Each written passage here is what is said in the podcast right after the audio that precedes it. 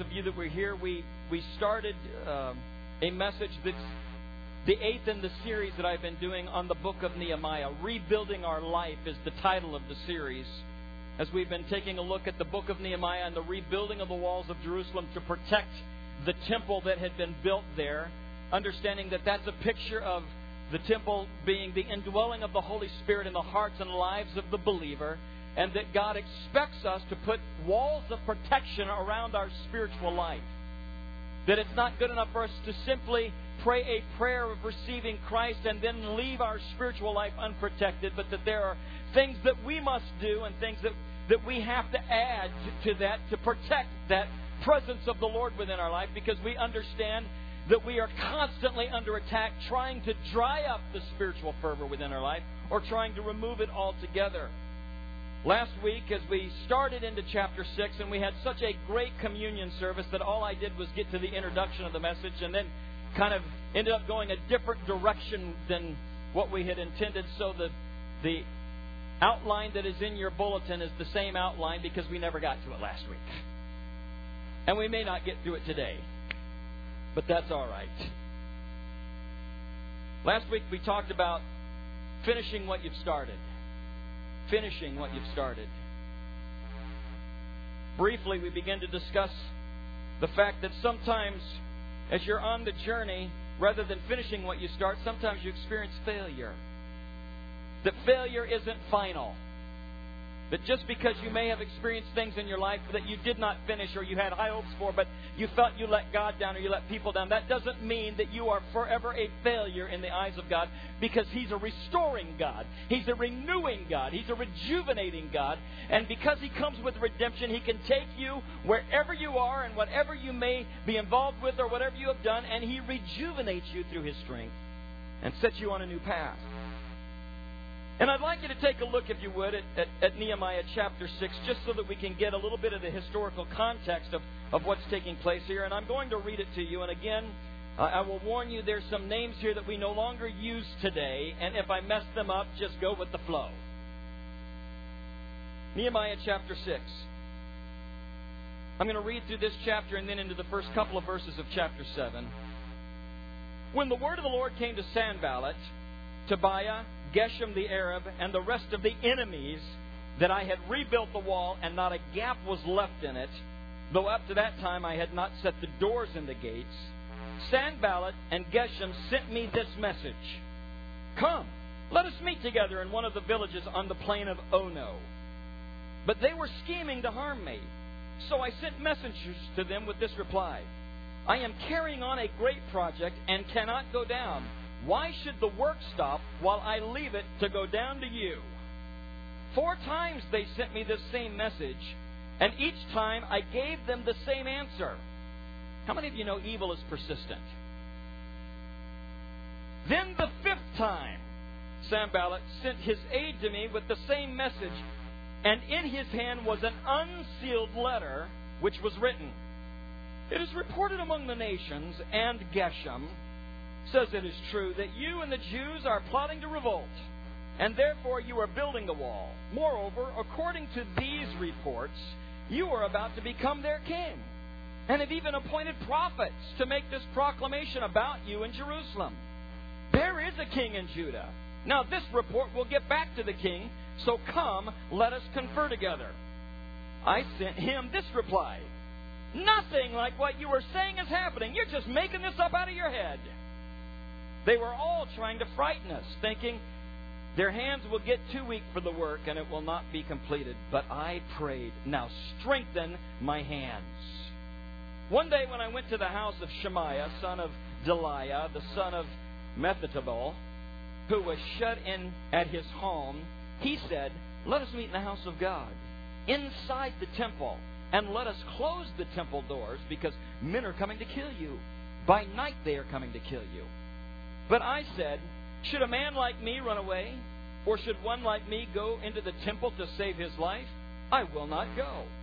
I realized that God had not sent him, but that he had prophesied against me because Tobiah and Sanballat had hired him.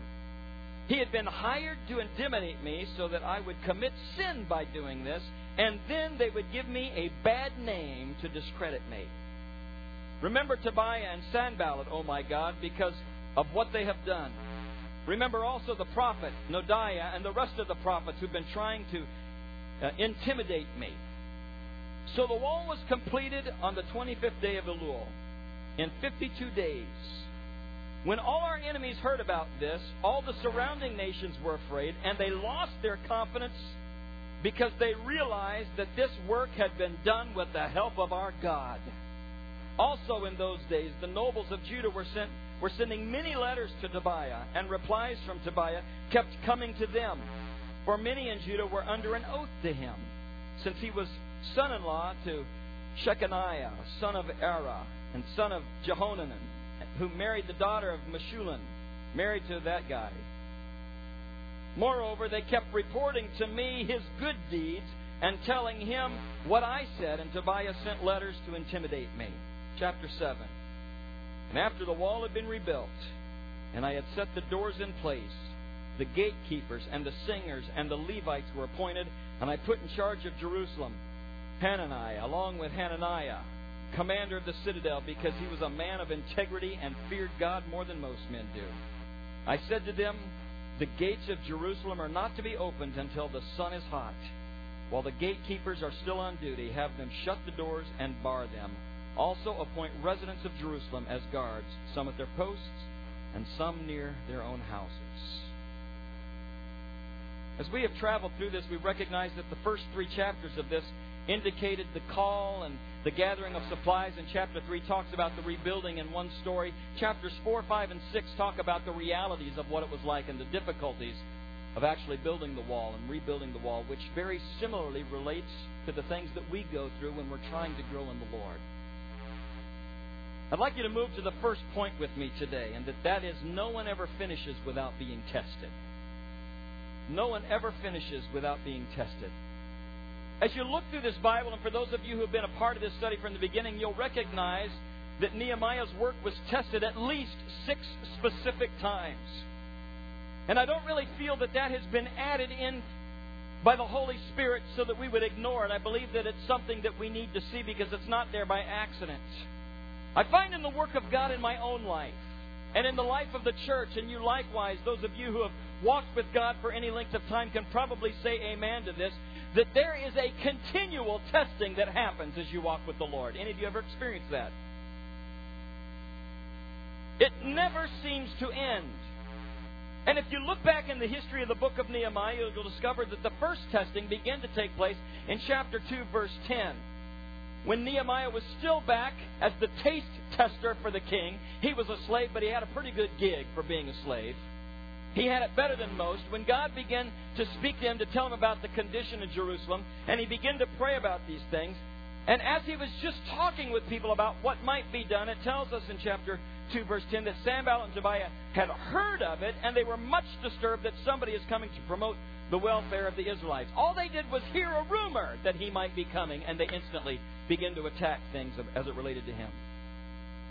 And if we can get picked off the road to spiritual accomplishment in our life at the very conception of what God wants to do, He doesn't have to battle you all the way if He can finish you before you start the race. Now, we have examples of that throughout Scripture, but one in particular that I would like to call your attention to is if you would turn to the book of Numbers, chapter 13. And we can look through the history of the children of Israel to see that this is not a tactic that Satan had not used before and had been rather successful before. Many of you will recognize the story in Numbers chapter 13. I actually want to start with verse 1 of this. It says, The Lord said to Moses, there's this conversation taking place. God speaking directly to Moses. He said, Send some men to explore the land of Canaan and I love this line, which I am giving to the Israelites. I'm giving it to you. So the Lord basically says, I've got this present for you. It's like a hunt. You're going to have to go and take a peek at it, but I've got this gift I'm giving. And then he begins to outline who all he wanted to go look at that. Moving now down into verse 26. After they'd gone to explore this gift, this is what they said. Now they came back to Moses and Aaron and the whole Israelite community at Kadesh in the desert of Paran, and they reported to them and to the whole assembly, and they showed them the fruit of the land. They gave Moses this account We went into the land which you sent us, and it does flow with milk and honey. And here is the fruit. And then in verse 28, depending on your version, it either says nevertheless or but. And everything after that word goes downhill. But, nevertheless, the people who live there are powerful. And the cities are fortified. And they're very great. We even saw descendants of Anak there. And the Amalekites live in, in Negev. And the Hittites and the Jebusites and the Amorites live in the hill country. And the Canaanites live near the sea and all along the Jordan. So here we have this image where God has said, listen, I am sending my people on a 39 day walk to a gift that I have given to you. And I want to send this group in, and I want you to take a look and see just a little bit about what this gift is going to look like. And so they come back with this massive fruit, and they instantly say, Everything looks just as he said it would. And then there was this but. Many, many times, God speaks promises to your life. He speaks to you things that He wants to accomplish in you, that if you will be a person that will walk by faith, He will reveal His promises to you. And some of you have been living with promises that you have felt that the Spirit has given to you for a long time, but you've been living on the but side of the promise, or on the nevertheless side of the promise, because you look at things through natural eyes and you begin to see there's no way that I will be able to accomplish this because of what I see with my natural eyes without ever understanding that that is one of the first attacks of the enemy is if he can keep you from taking a step of faith then he doesn't have to worry about you on the journey. Because he will have killed the vision at the very conception aspect. So you look at them and you say where were they initially defeated? They were defeated in their minds by the report of ten spies who looked at the size of what they were going to have to face and were frightened off by it at the conception stage, and it ended up costing them 40 years because the enemy attacked at the conception stage. And I love this passage. That when they went to the land that you sent us to, God said, I want you to take a look at this. They seemed to sense, as you look at it, that they were more on a mission from Israel than they were on a mission from God. They looked more at it from the aspect of we've got to protect these people more than God is going to protect us. And by looking at this promise through the wrong eyes, they seem to come back with the idea that we have to protect you from God. Oh, that the enemy would not work on the minds of God's people that way. And they said it truly flows with milk and honey. In other words, what they're saying is everything God promised is true, but we can't do it. Now, we say things like that without a clear understanding that what we are trying to tell our God is, you may have promised this and you may have believed that I can do these things with your help, but I just want you to know that I don't trust you and you're not big enough to help me fulfill the things that you call me to do, God. Despite God's faithful promise, the people who dwell in the land are too strong. Despite God's faithful promises, the cities are fortified and they're very large. Despite God's faithful promise, we saw the descendants of Anak, which was a tribe of very large men.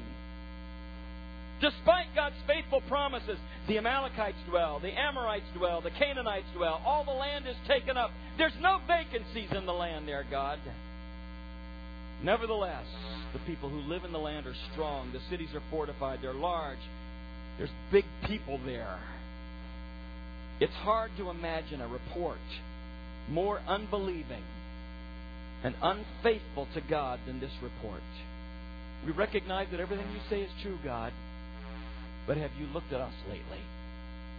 Because we're no match.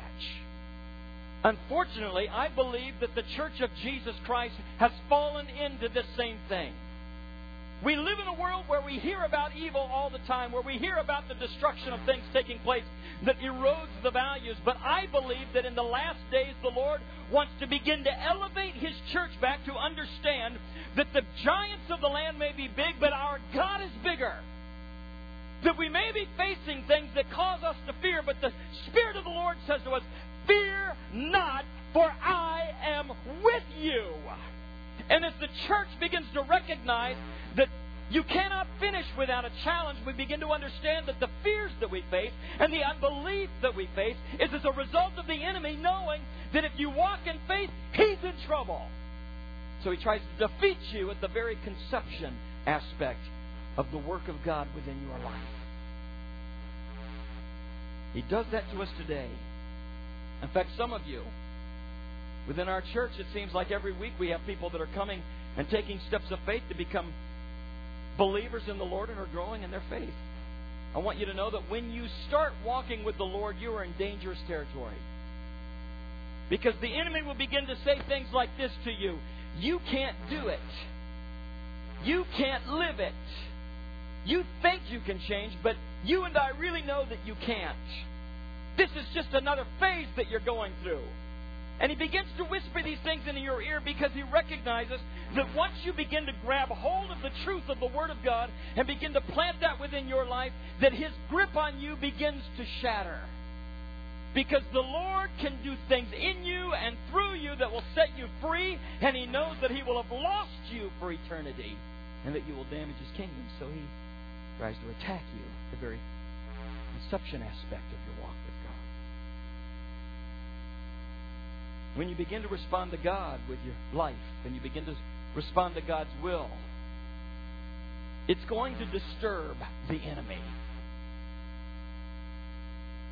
Sanballat and Tobiah typify how the enemy wakes up and gets disturbed when things start happening within your life. And let me remind you of this today the enemy is bound.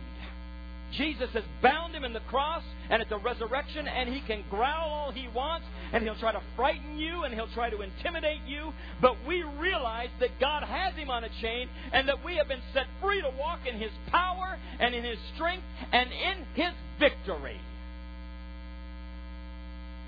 So Nehemiah was tempted at the very beginning of the work, but he went ahead anyway.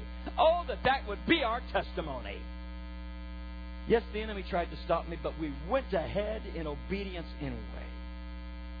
And the next thing that the enemy tries to do with Nehemiah is after Nehemiah announces, now he's saying, it's no longer just an idea, we are going to do this. As he announces that the wall will be rebuilt. In chapter 2, verse 18, they haven't turned a shovel yet. They've just declared this is where we're going. And as soon as they do that, Sanballat and Tobiah and Geshem heard about it, and then they begin to mock and ridicule. This is one of the strongest attacks on the enemy is to get the people around you to make fun of you. It is the single reason, according to Barna's results, that Christians don't share their testimony. Single reason, biggest one. Because I don't want people to make fun of me. So important is our self esteem to us. So important is what people think about us. And the enemy knows this, that he knows that if he can ridicule you out of taking steps of faith, one of the easiest jobs he's got. We live in a world of ridiculers. We live in a world of people whose best gifts sometimes seem to be cutting people down. And in moments like that, honestly, the church needs to grow some thicker skin. We're living in a day and age where I sometimes wonder where political correctness is going to lead us as a church and what we're going to be able to say legally and not say. I can see days ahead where we may be required to turn in our notes before we preach. But I want you to know something. They can ridicule all they want, the unbelievers can ridicule, but the church needs to be the mouthpiece of the hope of glory to our world, or they are lost without Jesus. There's no hope without Him. And sometimes we just need to hear what they say and let it roll off our back and stand up and say, I would rather, when I stand before God, having been obedient to Him, than to have been knocked off track by a few words. Lord, help me understand what's at stake here. So they mocked and ridiculed in verse 19, saying, Why are you doing this? Are you rebelling against the king? And they begin to make up lies and things of that na- nature. And, and, and all he did was announce the work. Sometimes when a burden becomes a vision, and a vision becomes an ounce, the enemy will wake up and start to attack it. Because if he can attack it at the beginning again, he can remove it from actually taking place. Jesus speaks to us about the parable of the sower. That when the seed is sown, Satan is there and he's ready to scoop that seed from the soil. In fact, if you would turn to Matthew chapter 13.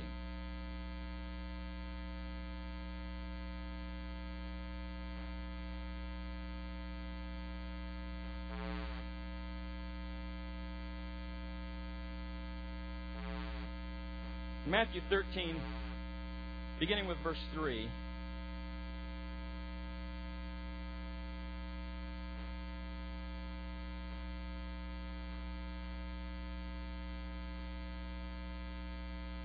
Scripture says, Then he told them, this was Jesus speaking, told them many, told them many things in parables, saying, A farmer went out to sow his seed. And as he was scattering the seed, some fell among the path, and the birds came and ate it up. Some fell on the rocky places where it did not have much soil, and it sprang up quickly but because the soil was shallow. But when the sun came up, the plants were scorched and they withered because they had no root. Other seed fell among the thorns, which grew up and choked the plants. Still other seed fell on the good soil, where it produced a crop a hundred and sixty and thirty times what was sown. He who has an ear, let him hear. Now, whenever the Spirit says, He that has an ear, let him hear, the Spirit is saying, Listen up, people. I want you to get the message of this parable I'm talking about here. What he's trying to tell you is that what's going to happen immediately following the service, as soon as you walk out those doors, Satan is going to be at work trying to take everything that you just heard as the seed of the word, and he's going to try to eat it up before you can do anything with it. We understand that when we come into this place, we call it a sanctuary because there's a sense of protection here. We can let our guard down. We can be vulnerable with the Lord. We understand that when we go out in the world, we have to put on the full armor of God in order to be able to withstand the attacks of the enemy. But he wants you to know one of the attacks of the enemy is that everything that you hear on Sunday, the enemy wants to try to eat before you can put it into your life. And so, what the Scripture is talking about is there is uh, there is a responsibility that lies on each of us that the moment we receive the seed of the Word, if we grab that seed and pull it down into our life and say, Lord, I don't want to just be a hearer, but I need that seed to become a part of me. I need you to create an environment within me that the seed that I've heard, as I grab it and I make it my own, becomes an environment where you can release the full potential of your word within my life. The difficulty is that many people hear the word and then debate with God as to how it responds within their life, and they'll go out and the enemy will instantly rob them of that seed. So part of the reason that we come here and we ask God to take the seed of His Word and grow it within us is so that we become responders to say, I'm taking that promise and I'm making it mine, and we reach up and we pull that seed down into the soil because once it's embedded in your life, the enemy can't get to it. He can only attack what you've done nothing with and what still lies on the surface. And so when we internalize the word, Satan can go and look for the seed, but he can't find it because it isn't laying on the surface. It's now embedded within your life and your spirit, and God can begin to grow it in that environment. It's a test that you'll find on the way to becoming a finisher of your strength and of your, your walk with God. The next time that Nehemiah is tested is at the start of the work in chapter 4. In Nehemiah chapter 3, we simply have the straight account of the rebuilding of the wall, and then again, 4, 5, and 6 begin to talk about the realities of, of how difficult it was. And as you look at it this time, the next thing that the enemy says to him is, Look at all the rubble around. You'll never be able to get that wall up because it's too much of a mess. Here again, the enemy comes to your life recognizing now that you have not only heard the word, now you're beginning to walk in the truth. You've heard the people say that you're never going to get anything done, and the enemy begins to take a look at you and says, Look at your life. Compare yourself to other people. You're a mess. I don't know if anybody's told you this, but you're a hopeless case. Everybody else can make it because they come from better families than you. Everybody else can make it because their marriages are better than yours. God may be able to do things in other people because their kids are better than yours. But look at your life. You are a, you're a mess. Look at the rubble around. God wasn't talking to you. Because the amount of effort that it's going to take to rebuild your life, not even God can do. And when you take your eyes and begin to remove them from the focus of the Redeemer to what He must redeem, it can cause you to begin to walk in depression and walk in discouragement. And some of you have been living in this pit of discouragement and depression because the enemy has locked you there by saying, Look at the rubble of your life. There's no possible way that this job can get done.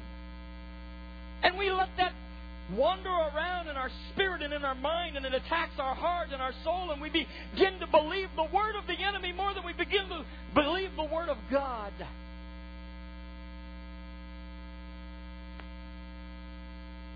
God has a vision for you and a vision for your life that is more beautiful and fulfilling and contented than anything you could ever create on your own. And the enemy will do nothing within his power, will stop at anything to keep you from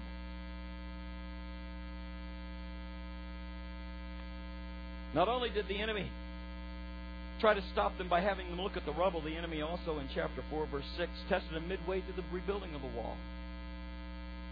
He tested them with fear and disunity. Not only were there things to be afraid of on the outside by saying, if you do this, we're going to take you out. Fear of their lives. Now, we have not experienced that here, but I want you to know there are places this morning where churches are meeting where they are meeting in fear of their lives. We don't hear about it much on the news, but this perhaps is the greatest time of persecuting the church that's ever been in the history of Christendom. There are more people that are having to choose will I live and die for Christ, or will I fall to the bait of Satan than ever before in history. In fact, the Bible tells us that in the last days of time, not only will there be great revival, but there will be great falling away, and that the love of many will wax cold. Which means that while God is pouring out His Spirit on people, there will be those who perhaps have walked with God for a long length of time, maybe even like, like it was expressed in the exhortation of the Spirit today, that we will take our eyes off the goal and think that we've got it together, and our love for God will begin to grow cold. We face those kinds of attacks in the middle of rebuilding our life spiritually. And we must understand that not only do the attacks come from the outside, there were a period of time where the attacks were coming from inside the wall, where even the people of God were not treating each other well. And so Nehemiah had to stop and, and address that, and the people humbled themselves before God to make things right in the household of God. And those things happen, and we must be aware of it, but they also are enemies' attacks upon us is to bring disunity within His church. God also reminds us that when we are on the brink of success, that we cannot be careless. The Bible tells us in 1 Corinthians chapter 10 verse 12, when you think that you are standing firm. In other words, let me rephrase this. When you think you got it all together.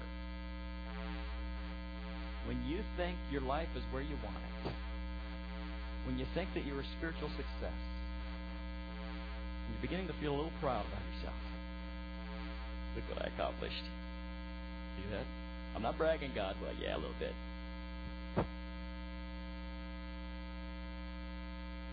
Be careful that you don't fall.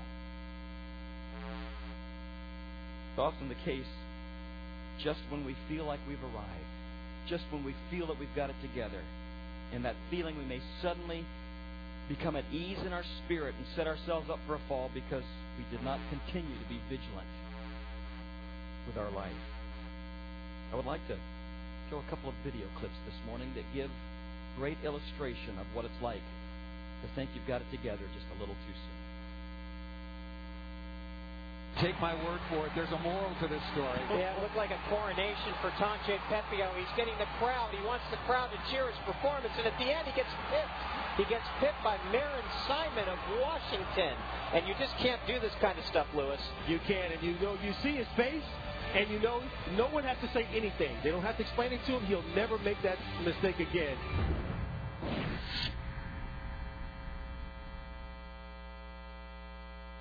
celebration in one. I'll give you the rest of it after this play. Fourth down and six. And right fumble Picked up by Leon Lett. Can he go all the way? It's a 60-yard run. He's being chased by Beebe. Watch out. Did he get across? No, they are not. That's going to be a touchback to Buffalo. There, there's no call yet, though. He has not marked touchdown. It was knocked out of his hands and went out of bounds in the end zone, which would give it to Buffalo at the 20. And look at Lett. If they call that a no touchdown, he's going to dig a hole and crawl out of this place from there. He's going to need a big hole. they have not made the call yet. Was it knocked out of his hand before Thursday uh, on? He celebrated too soon. No, that's Jetso. Well, he's the guy who made the hit. Leon Lett's still lying in the end zone. Now he's on his feet. And the call by hang The play has been ruled as a fumble in the field of play. The fumble went forward through the end zone and out of the end zone, creating a touchback. Buffalo's ball, first and ten. Leon Lett would have scored, but he slowed down to celebrate at the five yard line, and when he did, Don Beebe, hustling, stripped it away. Beebe is the fastest Buffalo Bill. And this uh, has become a memorable Thanksgiving Day game. Will it go in the win column to Dallas or Miami? Stoyanovich will decide it as he will try this field goal, which will be 40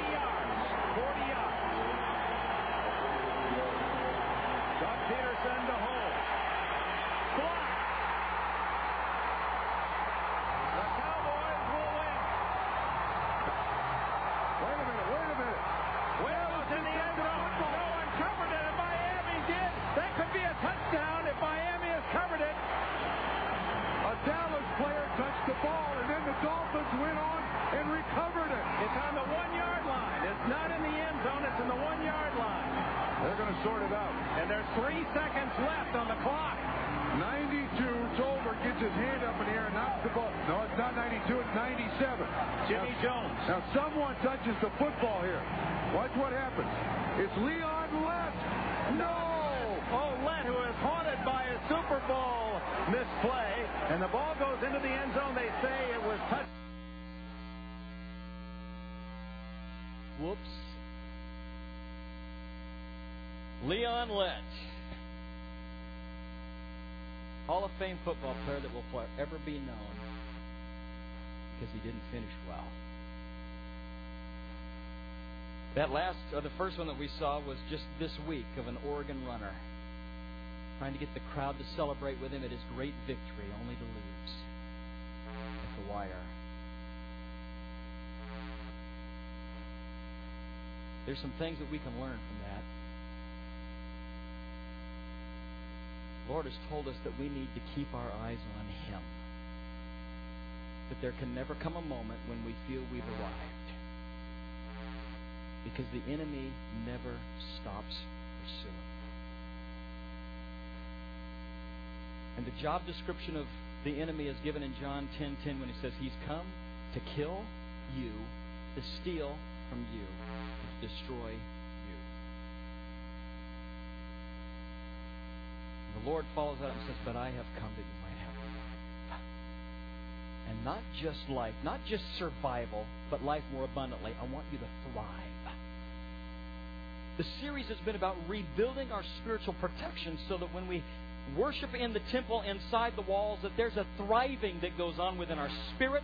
There's a thriving that goes on within our ability to hear the promises of God and make them our own. There's a thriving that goes on within our testimony. There's a thriving that goes on within our homes. There's a thriving that goes on within our church because we've built protections around us that the enemy cannot reach our heart as he tries to attack us because God alone protects us and has put us on this pathway.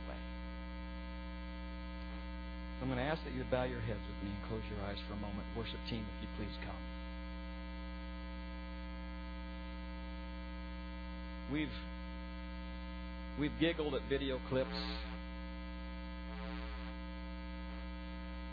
We've looked as we have seen the different things that the enemy tries to do and attack.